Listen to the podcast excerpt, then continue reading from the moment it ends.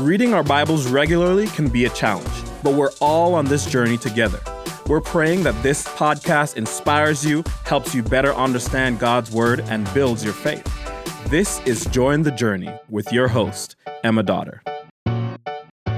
Thanks for joining. I am back in the podcast studio with a dear friend, Nathan Wagnon. What's up, Emma Dotter? Nathan, it's good to have you back. It's good to be in here. You know, it's always a pleasure. You know, here's the thing, guys. If you've if you've been around Watermark for a minute, then you know I was on staff for a while and uh, did a podcast called the Equipping Podcast, which they've revamped now, Mm-hmm. It's- so it's you back. should totally check it out, right? But back in the day when I was doing that, they had us in some closet. Oh like, yeah, it was it was a way closet. over there, like scary. tucked away back. Well, if you could see this now, like Emma Dotter is totally in here, ball and shot calling with all of this awesome podcast gear, and I'm I'm I'm a little bit jealous. I'm going to be honest. It's a blessing. You've got a podcast. I- I do, several with the. Eden Project. We'll That link those in the description if you want to hear more from Nathan. He's Yeah. been on Join the Journey before. We'll drop those in the description. And he's doing amazing work with the Eden yeah, Project. theedenproject.com. But make sure it's articular. Make sure you put the the on there.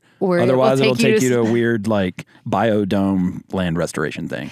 Yeah. Theedenproject.com. Important distinction. It is. You ready to jump Yeah, in? what are we talking about today? 2 Samuel 7:16. Oh, Why is. David's throne secure forever? It's a good one. I'm going to just pitch it to you. Okay. You get to take the mic. you're, you're teaching us today, Nathan. All right, sweet. As you, the Join the Journey audience, know, the scriptures are really one, and I'm going to steal uh, the language from our friends at Bible Project, but the scriptures are are one unified story of redemption, right? That has at its very center the one man, Jesus Christ, mm-hmm. right? So whenever you're looking at something like 2 Samuel 7, where Yahweh is interacting with David in a really unique way, in the history of the salvation that God is working out, kind of post train wreck that happened in Eden, right? Mm-hmm. With the rebellion and exile that that came from our rebellion against Yahweh. He's going, "Hey, actually, I love you guys. I love you so much. I'm not going to leave you." And so I'm going to start this long process that starts in Genesis 12, right? Where the Lord kind of, Yahweh taps Abram on the shoulder. He's like, hey, bro, you want to do this thing? And he's like, all right, let's do it. And so you have the Abrahamic covenant, right? Which is, which spans uh, the entire, all of reality, frankly. But then you also see Which the Lord. is land, seed, and blessing. That's right. Yep. That I mean, basically, what Yahweh's doing with Abraham is is he's going, hey, you know, all this stuff that started with the fall, where things were fractured, not whole anymore.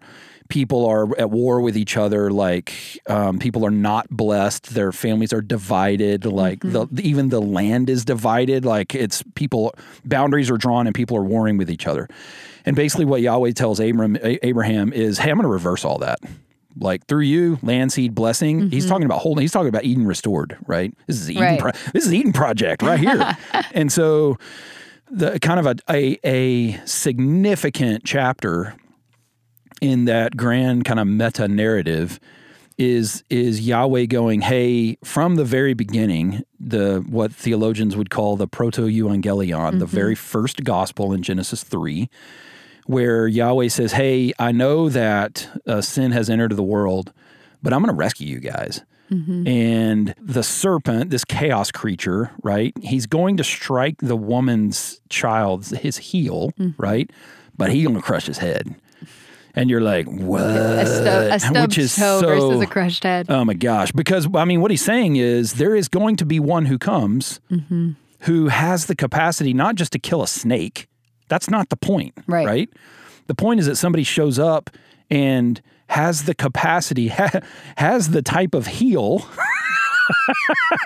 that has the ability to literally like bring order out of chaos, Hmm. has the capacity to crush the chaos creature. Mm-hmm. This is cosmic, right? right.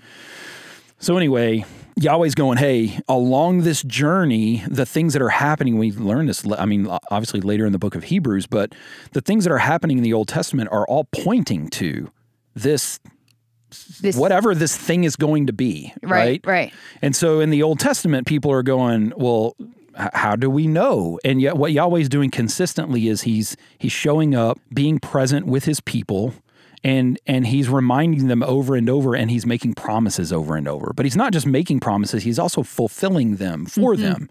So he's like hey check this out. And then he does it and they're like whoa that was awesome Yeah. right? He's like yeah. So it's not just that i did the thing it's that i did the thing but i told you i was going to do the thing and i and i kept my promise Mm-hmm. which is instruction. It's torah it's the it's it's Yahweh going, I can be trusted. Right. Well, central to all of that in the whole history of salvation is is Yahweh showing up and going, Hey, it's not just a a prophet, it's not just a Moses, and it's not just a priest, it's not just an mm-hmm. Aaron or a Melchizedek, right? Right. It's also a king. Hmm. And so when you get into the monarchy, I mean, obviously Saul is the first king of Israel, but that turns into a pretty big train wreck. Oh yeah. And then the one who, you know, uh, succeeds him, this this shepherd boy, which I always like, you know, for the ladies, it's always kind of nice a description of David, right? He's like he's rugged and handsome. You know what I'm saying? Yeah. And all the ladies are like, woo, David, yeah. But then he goes and That- like that's what I do when I read my Bible. but, but then he go, well, if you don't, then you're reading it wrong because that's what it's supposed to do, right? It's supposed to make right. you go, woo, David, oh, his curly hair and ru- ruggishly good looks. anyway, he takes a giant sword and cuts the dude's head off, right? So it's, he's pretty gnarly too, Epic. right? Yeah, it's totally epic. But Yahweh, because David is faithful in the same way that Abram or Abra- Abraham Mm-hmm. is faithful to Yahweh, David is going, No, I, I take you at your word, you know? And that qualifies him, so to speak. His faith qualifies him to be the type of person that Yahweh says, Okay, I will covenant with you. Mm-hmm. Right. The same thing happens in the the Abrahamic covenant, right? It's Right. it's not just that Abram said, "Yeah, I have faith." His faith was tested, right? Mm-hmm. He goes, "Yeah, kill your son." Right? So there's a there these covenants are being verified, so to speak. Mm-hmm. And David's is living the kind of again, not a perfect life. We're about to talk about that next time, right? But Yeah. but he's living the kind of life that qualifies him to become the the type of person that Yahweh goes, "Hey, I will covenant with you." Not talking about a works based salvation. Not talking about anything like that. We're just saying, like, in the same way that someone places their faith in Jesus and goes, I trust you, right? It's the same way thing with Yahweh going, Hey, I want to do this with you. And David goes, I trust you. It's good. And he's like, All right, sweet. Then we're doing the mm-hmm. thing, right? And what Yahweh chooses to do with David is to say that, hey, dude, my my house, my throne, my kingdom is going to reign, hmm. right?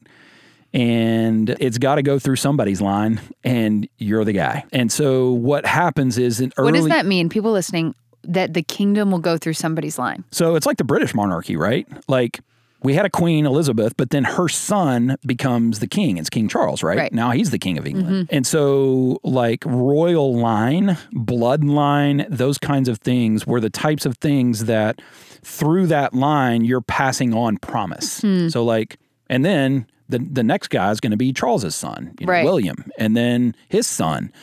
And so like that that's the way it's always been. And so Yahweh is accommodating. He's going, "Hey, I'm I'm I'm working with you within these systems to show that somebody from your line, somebody from your house, or will always sit on this throne." Mm-hmm. And of course, if you're David, you're like, "That's awesome." Yeah, You know, love it.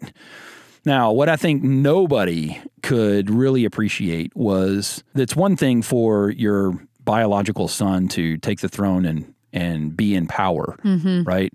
It's a whole other thing when the God of the universe, the second person of the Trinity, literally the theological term is the the theanthropic being, hmm. the God man. Like that dude shows up and becomes a man, mm-hmm. right? And he's from the house of David. right. And and oh And by the way, name is? it- Jesus. I mean, at the end of the day, like to use Isaiah's language, his name is Emmanuel, Mm. right? Is God is with us. Which going all the way back to Abram is the Lord, and really not even Abram, it goes all the way back to Eden, where Yahweh creates his images and puts them in his garden, and he's walking with them in the cool of the Mm-hmm. day. And that intimacy, that relational intimacy, that withness of God with his people becomes fractured. And God is on a very long road forward to go, I'm restoring that, hmm. right? And I'm using these people along the way Right. to ultimately point to the one who, when he shows up, it is the the final and the ful- fulfillment of, of all of these things, so that his name could appropriately be called Im Anu El with us, God, hmm. right? And that's why the Davidic covenant is so critical because it's it is heralding the coming of the king, mm-hmm. the return of the king. and in the Davidic covenant, of course, God's saying, hey, in verse 16, your house and your kingdom shall be made sure forever before me. Your throne shall be established mm-hmm. forever. It can mm-hmm. be forever because Jesus will rule forever. That's right. Yeah. He does rule forever. Good luck trying to kill Jesus. What Even the- when you do it, he comes back to life. That's right. When those listening, as we wrap up, when they think about the Davidic covenant, obviously they should think about the throne being established forever. Jesus rules forever. What else do they need to know about this covenant? It represents God's intention from the beginning. Um, so, what do you see in what do you see in Revelation twenty one and twenty two? Right, you see Eden restored. Um, you see the culmination of God's Eden project. And what God is doing is He's going, "Hey, I didn't. Uh, I mean, John in his vision is going, I didn't see a temple there. Mm-hmm. There was no sun. You don't need that, right? You don't need a temple. Why?